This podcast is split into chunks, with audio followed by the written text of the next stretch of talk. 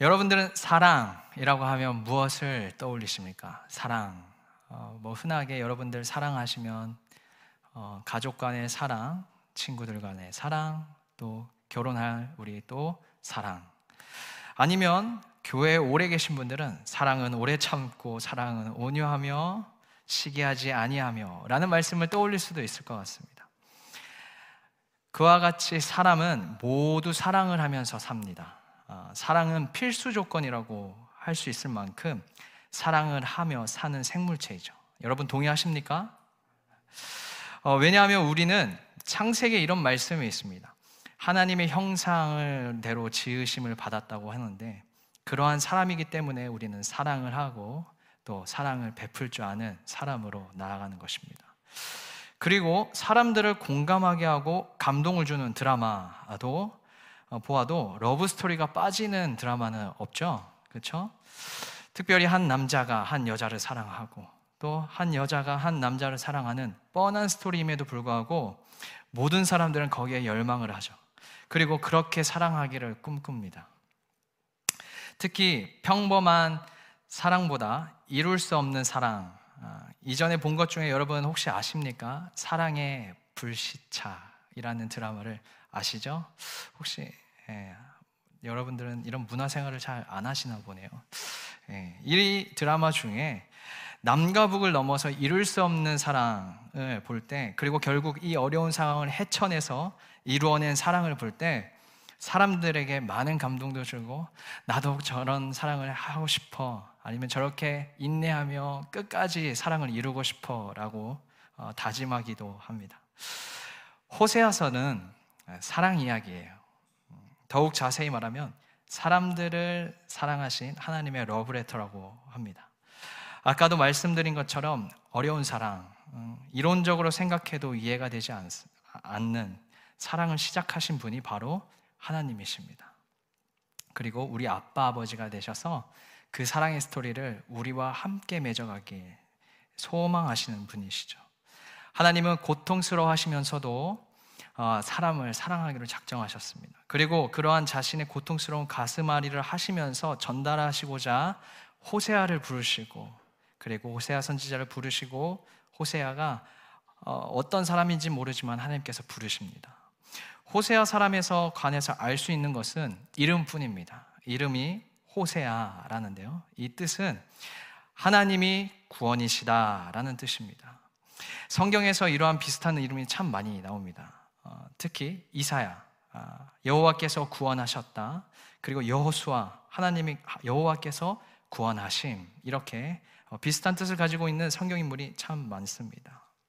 오늘은 특별히 이 호세아서를 처음 여러분들께 소개하면서 어, 개론적인 또 이렇게 이론적인 것들을 많이 나눠줄 거예요. 그래서 어, 앞으로 이 20, 많은 장을 함께 나눌 텐데 오늘은 특별히 이 호세아서가 어떤 성인지 잘 알아가셨으면 좋겠습니다. 호세아서 1장 1절을 보시면 호세아가 살았던 시대를 알 수 있습니다. 우시아와 요담과 아하스와 히스기야 이어 유다 왕이 된 시대 곧 요아스의 아들 여로보암이 이스라엘의 왕이 된 시대에 호세아가 나타납니다. 여러분들은 뭐 이렇게 들으시면 아, 이게 뭔지라고 생각할 수도 있지만 어, 설명해 드리자면 이스라엘이 북이스라엘과 남유다로 나눠집니다. 분열 왕국 시대였는데 그때 당시에 북쪽 이스라엘을 통치하고 있었던 여로보암 2세가 아주 훌륭한 왕이었어요. 그리고 그의 능력 있는 통치로 이스라엘은 전무후무한 유례 없는 역사적인 번영을 누리고 있었던 시대입니다. 그러나 물질적인 번영으로 하게 되면 반드시 따라오는 것이 있어요. 그것은 도덕적, 영적 타락입니다. 지금 이 시대에도 우리가 참 번영했다, 평온하다, 또 평안하다 하는 시대 가운데 역시나 동행하는 것은 영적인 타락과 또 도덕적인 타락이 있음을 봅니다. 물질적인 부여와 도덕적인 타락이 공존했던 시대가 바로 이 호세아의 시대입니다. 이 시대에 함께 활동한 하나님의 선지자는 이사야, 그리고 아모스, 그리고 미가, 그리고 저번에 우리가 나눴던 요나도 이 시대의 사람입니다. 어, 그래서 그리고 1장 1절에는 호세아 아버지의 이름도 나오는데 부엘리의 아들 호세아인데 부엘리의 아, 아, 부엘이라는 사람은 어떤 사람인지 성경은 침묵하고 있습니다. 단지 짐작할 수 있는 것은 호세아가 여로보암 2세의 통치 기간 중심으로 상당히 오랜 세월 동안 활동했다는 점이에요. 대략 65년 정도 어, 세월 동안 쓰임 받았다고 합니다.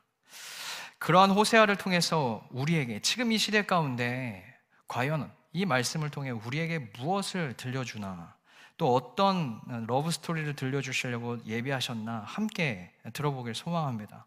하나님이 요나를 통해 알려주신 하나님의 마음처럼 어, 더욱 직접적이고 또 니느웨를 향하신 하나님의 그 마음이 더욱 어떠한 사랑이었는지 또 사랑 어떠한 사랑을 품고 베푸시는지 또 그 사랑의 마음인지 어떤 마음인지 오늘 호세아를 통해서 함께 그 사랑에 푹 빠져서 다시 아버지의 사랑으로 회복하고 또 그 사랑으로 다시 한번 깊이 기도하는 밤 되시길 소망합니다. 어, 호세아를 통해 우리에게 들려주시는 어, 끝없는 사랑 첫 번째는요 이해할 수 없는 초월적인 사랑입니다. 이해할 수 없는 초월적인 사랑입니다. 어, 호세아 생에 가장 극적인 사건이 있다면 호세아의 결혼 사건입니다. 이번 주 금요일에도 또 결혼식이 있지만 호세아에게도 오늘 역사적인 사건이 있습니다. 그것은 단순한 결혼이 아니라 호세아의 삶을 통해서 하나님의 메시지를 전달하기 위해 특별히 어, 특별한 유형의 결혼의 명령이었습니다. 요나서랑 빗대어 보시면 요나는 니누에로 가라라고 말씀했는데 반대로 갔죠. 다만 호세아는 거기에서 가서 음란한 여자를 맞이하라 하고 음란한 여자 자식들을 낳으라고 한 즉각 순종했습니다. 여기서 사용된 음란이라는 단어는 마음의 상태뿐만 아니라 구체적인 행위까지도 음란해였다라는 뜻입니다. 그래서 호세아와 결혼한 여인은 당시 매우 부정한 여인이었습니다. 그럴 가능성이 높았습니다. 1장 2절에 이렇게 다이렉트하게 말하자면 창녀에게 장가를 들으라는 얘기였습니다. 어, 여러분들은 그렇게 하신 말씀이 이해가 되십니까?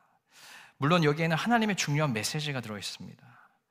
어, 당시 이스라엘 백성의 삶의 정황이 꼭 이 창녀와 같다는 얘기였습니다.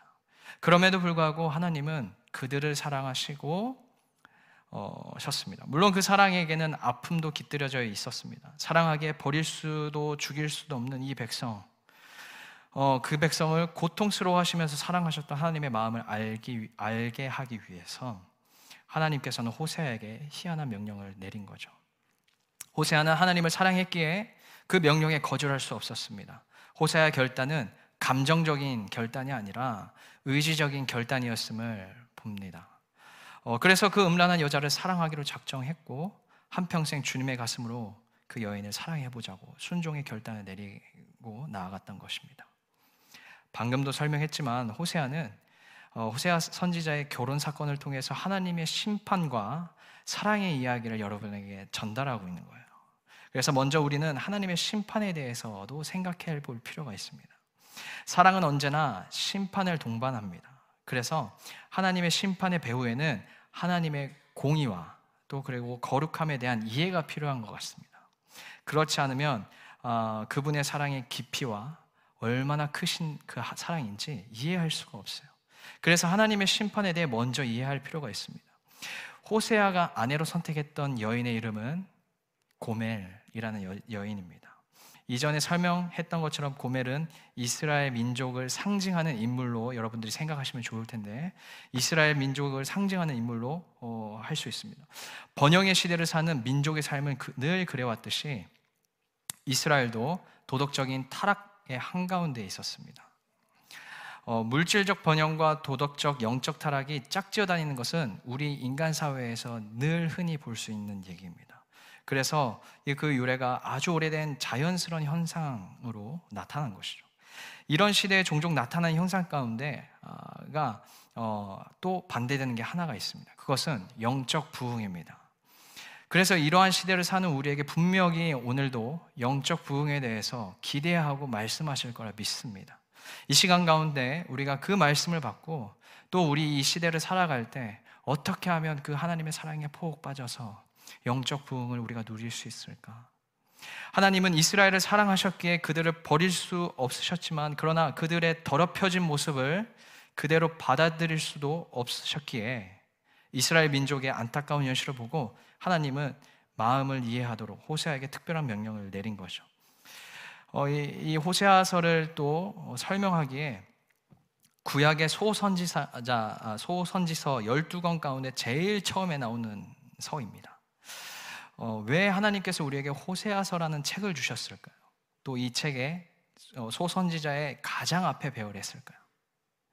연대기적으로 호세아 선지자의 활동 시기가 가장 앞섰기 때문에 아닌가 하고 추측할 수도 있지만 가장 어, 존경받고 설, 어, 설교자이고 신학자가 이렇게 얘기합니다. 아마도 하나님께서 호세아 선지자를 성경의 다른 선지자들보다 앞서서 우리에게 소개시켜주고 싶었던 가장 큰 이유는 호세아가 전달하고 있는 메시지의 중요성 때문이라고 합니다. 호세아서는 성경의 두 번째로 위대한 스토리를 담고 있어요. 어, 성경의 가장 위대한 스토리는 여러분이 다 아시다시피 예수 그리스도의 스토리죠. 그 다음으로 두 번째로 위대한 스토리가 이 호세아서입니다. 그래서 말할 수 있는 것은 그리스도 십자가의 사랑의 스토리를 이 책으로 예언적으로 보여주고 있기 때문에 성경에서 가장 중요한 설을 꼽자면 어, 예수님의 십자가의 사건과 또 이 호세아서입니다. 우리는 십자가를 통해서 비로소 하나님의 마음을 이해했죠. 어, 이와 거의 비슷하게 우리는 호세아 선지자 개인의 체험을 통해서 하나님의 사랑의 마음이 어떠한 건지 우리는 이해할 수 있습니다. 그래서 호세아 선지자를 통해서 물질적 번영이라는 축복을 주셨음에도 불구하고 오히려 하나님을 거스르고 죄 속에 빠져 있던 그것은 그대로 지나칠 수 없기에 그 죄악에 분노하신 하나님의 공의와 거룩으로 심판 이야기를 호세아의 자녀들을 통해서 어, 전달하고 있습니다. 말은즉슨 많은 물, 물질적인 번영을 통하여서 축복을 누리고 있는 사람들이 죄 속에서 너무나도 허우적거리고 있었기 때문에 그 죄 가운데서 구원하기 위해서 하나님께서 호세아를 통해서 지금 말씀하고 호세아의 자녀들을 통해서 어떠한 심판들이 그 백성들에게 임하는지 설명해 주고 있습니다. 호세아를 통해서 우리에게 들려주는 끝없는 사랑이 뭐, 무엇이냐면 그 끝없는 사랑으로 사랑이 넘쳐서 회복으로 연결됩니다. 그 끝없는 사랑으로 사랑이 넘쳐서 회복으로 연결됩니다. 자녀들의 이름으로부터 오는 심판의 경고를 한번 설명해 드릴게요. 1장 3절에 이후에 호세아가 고매를 통해 얻은 새 자녀 이야기가 나와요. 우리는 이새 자녀를 통해서 그 시대를 향한 하나님께서 내리신 심판의 단계를 확인할 수 있습니다.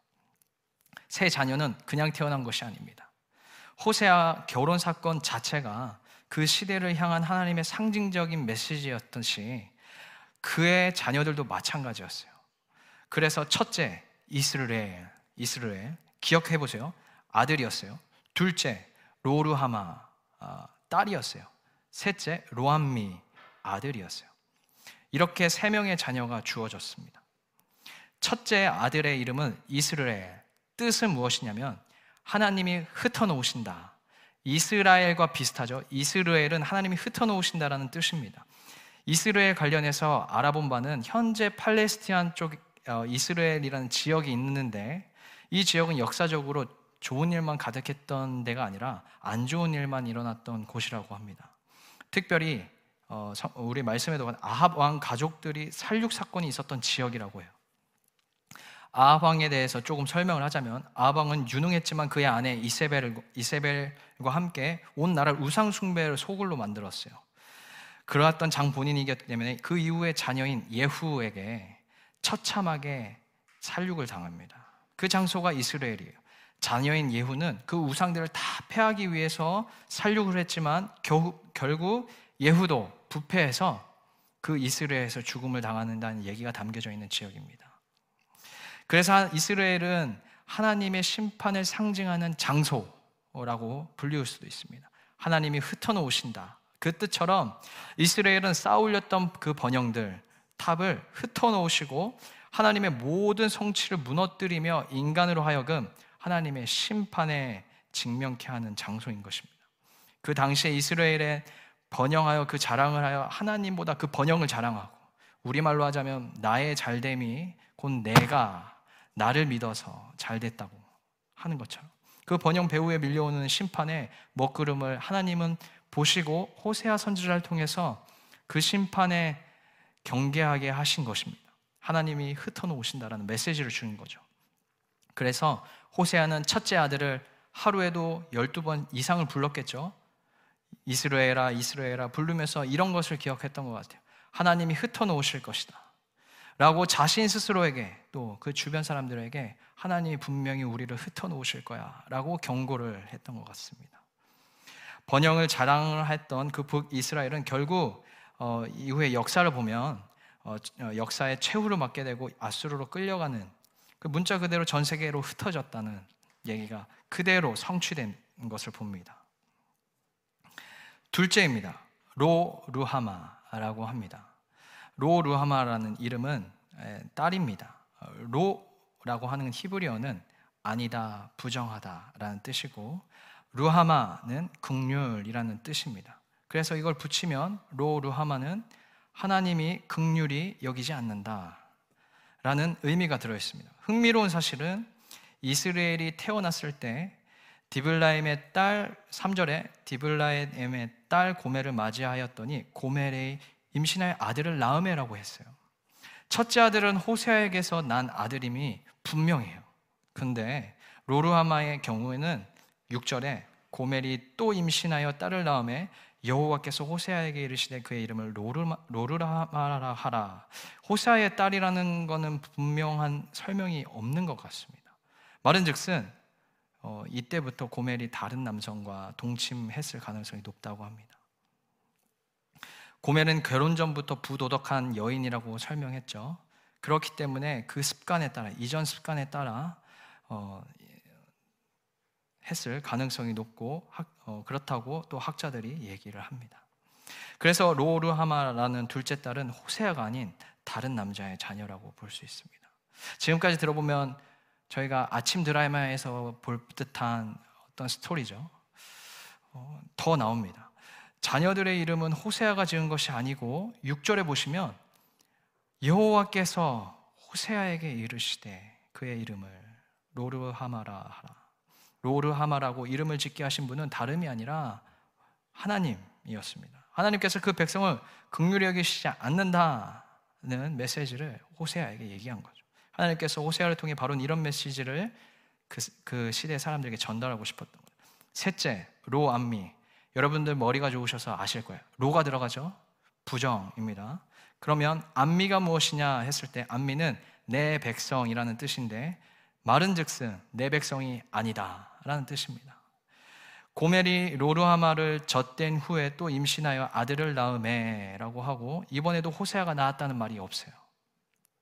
분명 고멜이 또 이성 친구를 만나서 예, 또 그렇게 아이를 낳은 모양입니다.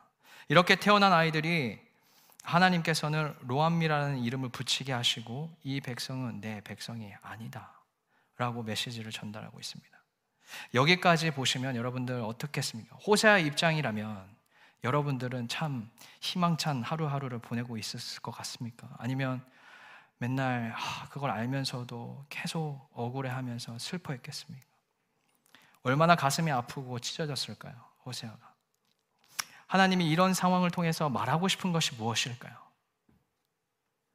이것이 바로 내 심정이고 내 백성들이 살아 역사하는 여호와를 떠나서 자꾸 시선을 우상에게 두고 세상을 더 사랑하는구나. 그들은 내 앞에서 음행을 범했다. 라고 지금 말씀하고 있습니다. 너희들은 내 백성이라고 불릴 가치도 없고 어, 더 이상 불쌍히 여기고 싶지도 않고 이것이 호세아의 자녀들을 통해 전달하고 있는 메시지였습니다. 그러나 이것으로 끝이 아닙니다. 호세아서는 단순히 이걸로 끝 어, 메시지를 전달하고 그런 분이 아니십니다. 심판을 넘어서 사랑의 스토리라고 제가 처음에 그랬죠. 여기에서 끝나면 심판의 메시지로 끝나지만 이것은 사랑의 스토리입니다. 끝까지 이 사랑의 스토리를 갖고 오셔야 돼요, 여러분. 어, 하나님은 사랑이신 믿으십니까? 아멘이십니까? 사랑을 나타내주는 강렬한 단어가 본문에 등장합니다. 깜짝 놀랄 거예요. 7절을 보시면 그러나 내가 유다 족속을 극률히 여겨 그들의 하나님 여호와로 구원하겠고 7절 시작을 어떻게 하십니까? 그러나로 시작합니다. 그리고 6절 마지막에는 내가 다시는 이스라엘 족속을 극률히 여기지 아니할 것을 얘기하지만 7절에 다시 번복하시고 그러나 라고 얘기를 말씀하고 있습니다. 그럼에도 불구하고 구원과 사랑의 소망을 전달하고 있는 거죠. 하나님의 심정은 6절이지만 그렇게 하고 싶지 않지만 7절 그러나 그럼에도 불구하고 내가 약속했고 그 백성들을 내가 사랑한다는 소망의 메시지를 전달하고 있는 거죠. 그 백성의 구원의 약속을 하고 있는 것입니다. 10절에도 그러나 이스라엘 자손의 수가 바닷가의 모래와 같이 되어서 헤아릴 수도 없고 셀 수도 없을 것이며 전에 그들에게 이르기를 너희는 내 백성이 아니라 한 그곳에서 그들에게 이르기를 너희는 살아계신 하나님의 아들들이라 할 것이라. 이번에도 그러나입니다. 9절 후반부에 보시면 너희는 내 백성이 아니요 나는 너희 하나님이 되지 아니할 것이야라고 하는데 10절에 너희는 살아계신 하나님의 아들들이라 라고 축복합니다. 나는 너희 하나님이 되고 싶지 않다. 너희들의 부정함과 너희들의 누추함, 너희들의 절망, 너희들의 죄악을 보라. 어떻게 내가 너희 하나님이 되겠느냐 라고 얘기하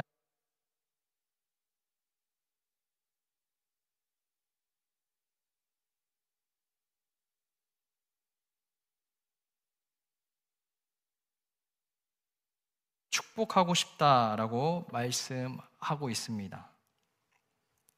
배터리가 없네요.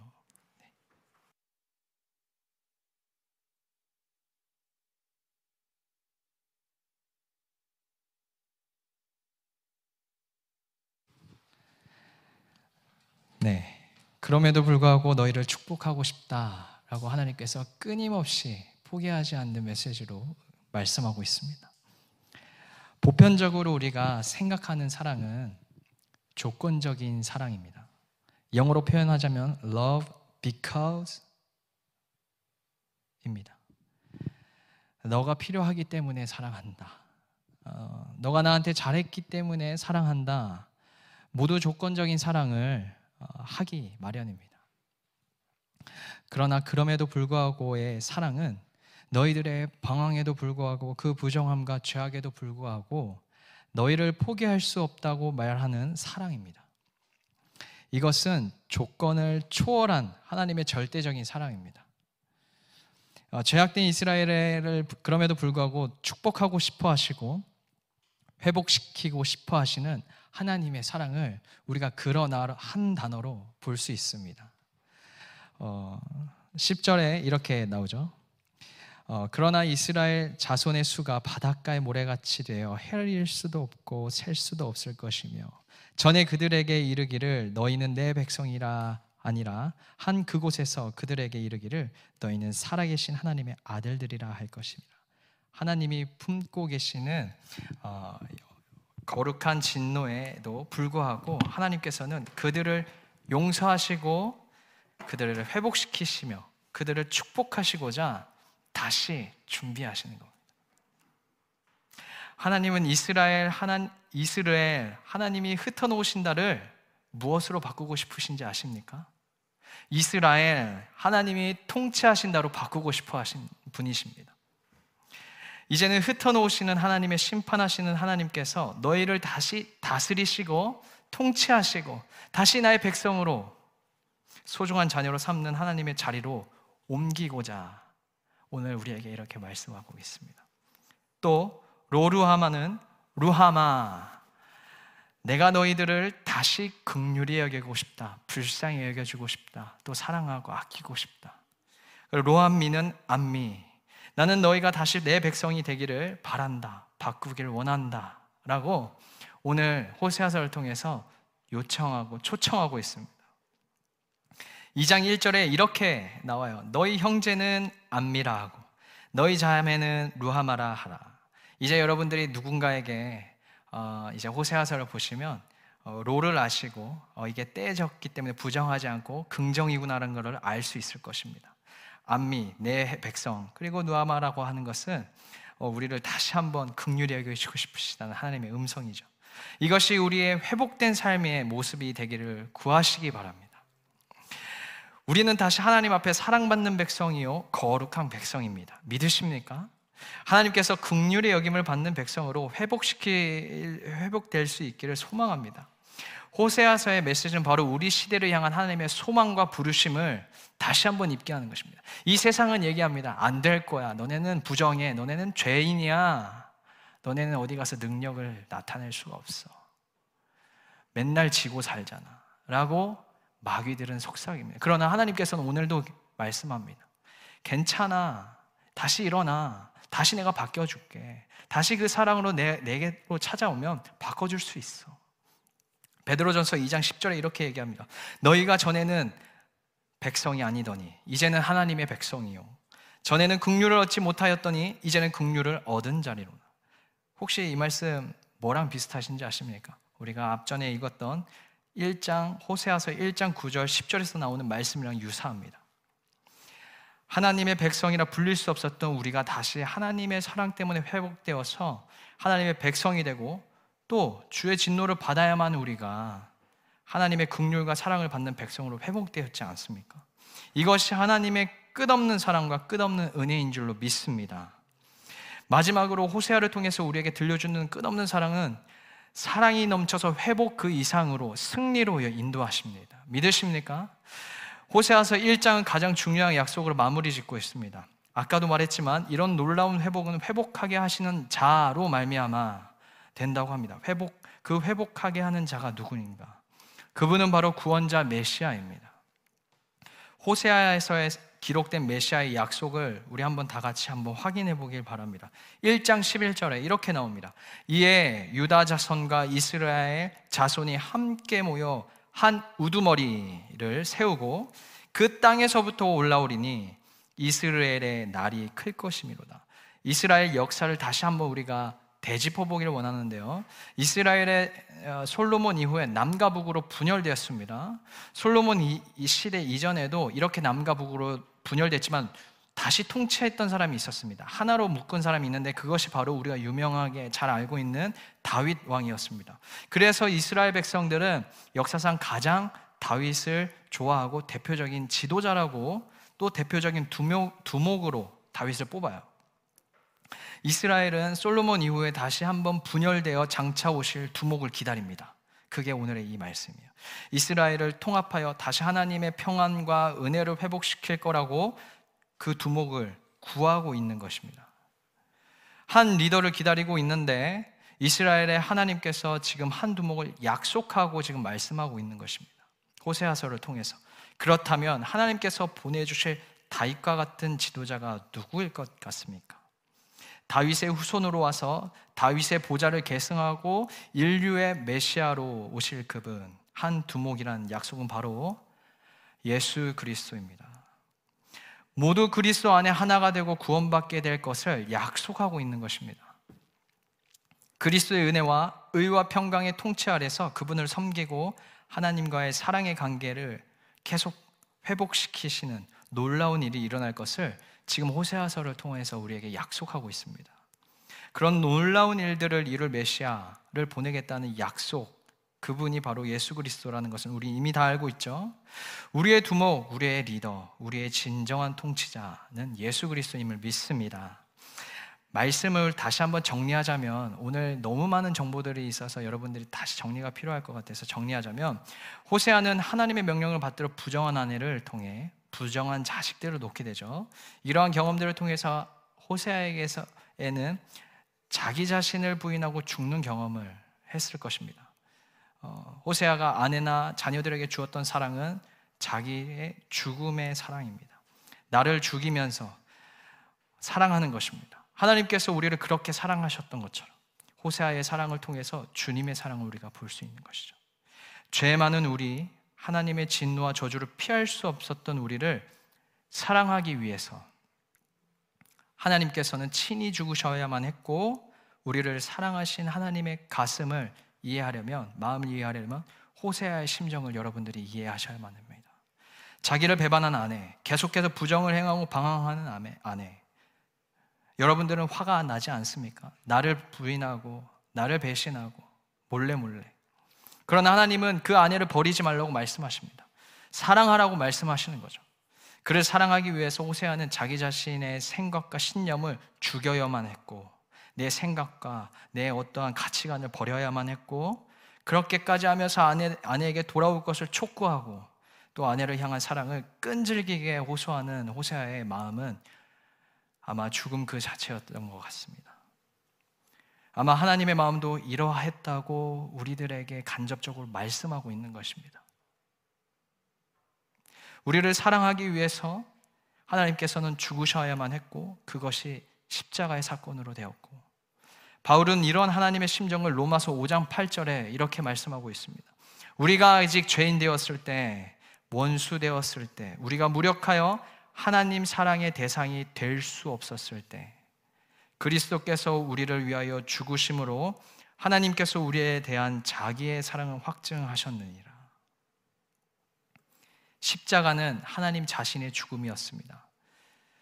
어, 스스로 죽이시고 그 십자가에서 우리를 향해 손을 뻗으시면서 내가 너를 사랑한다. 돌아오라고 계속 말씀하고 있습니다.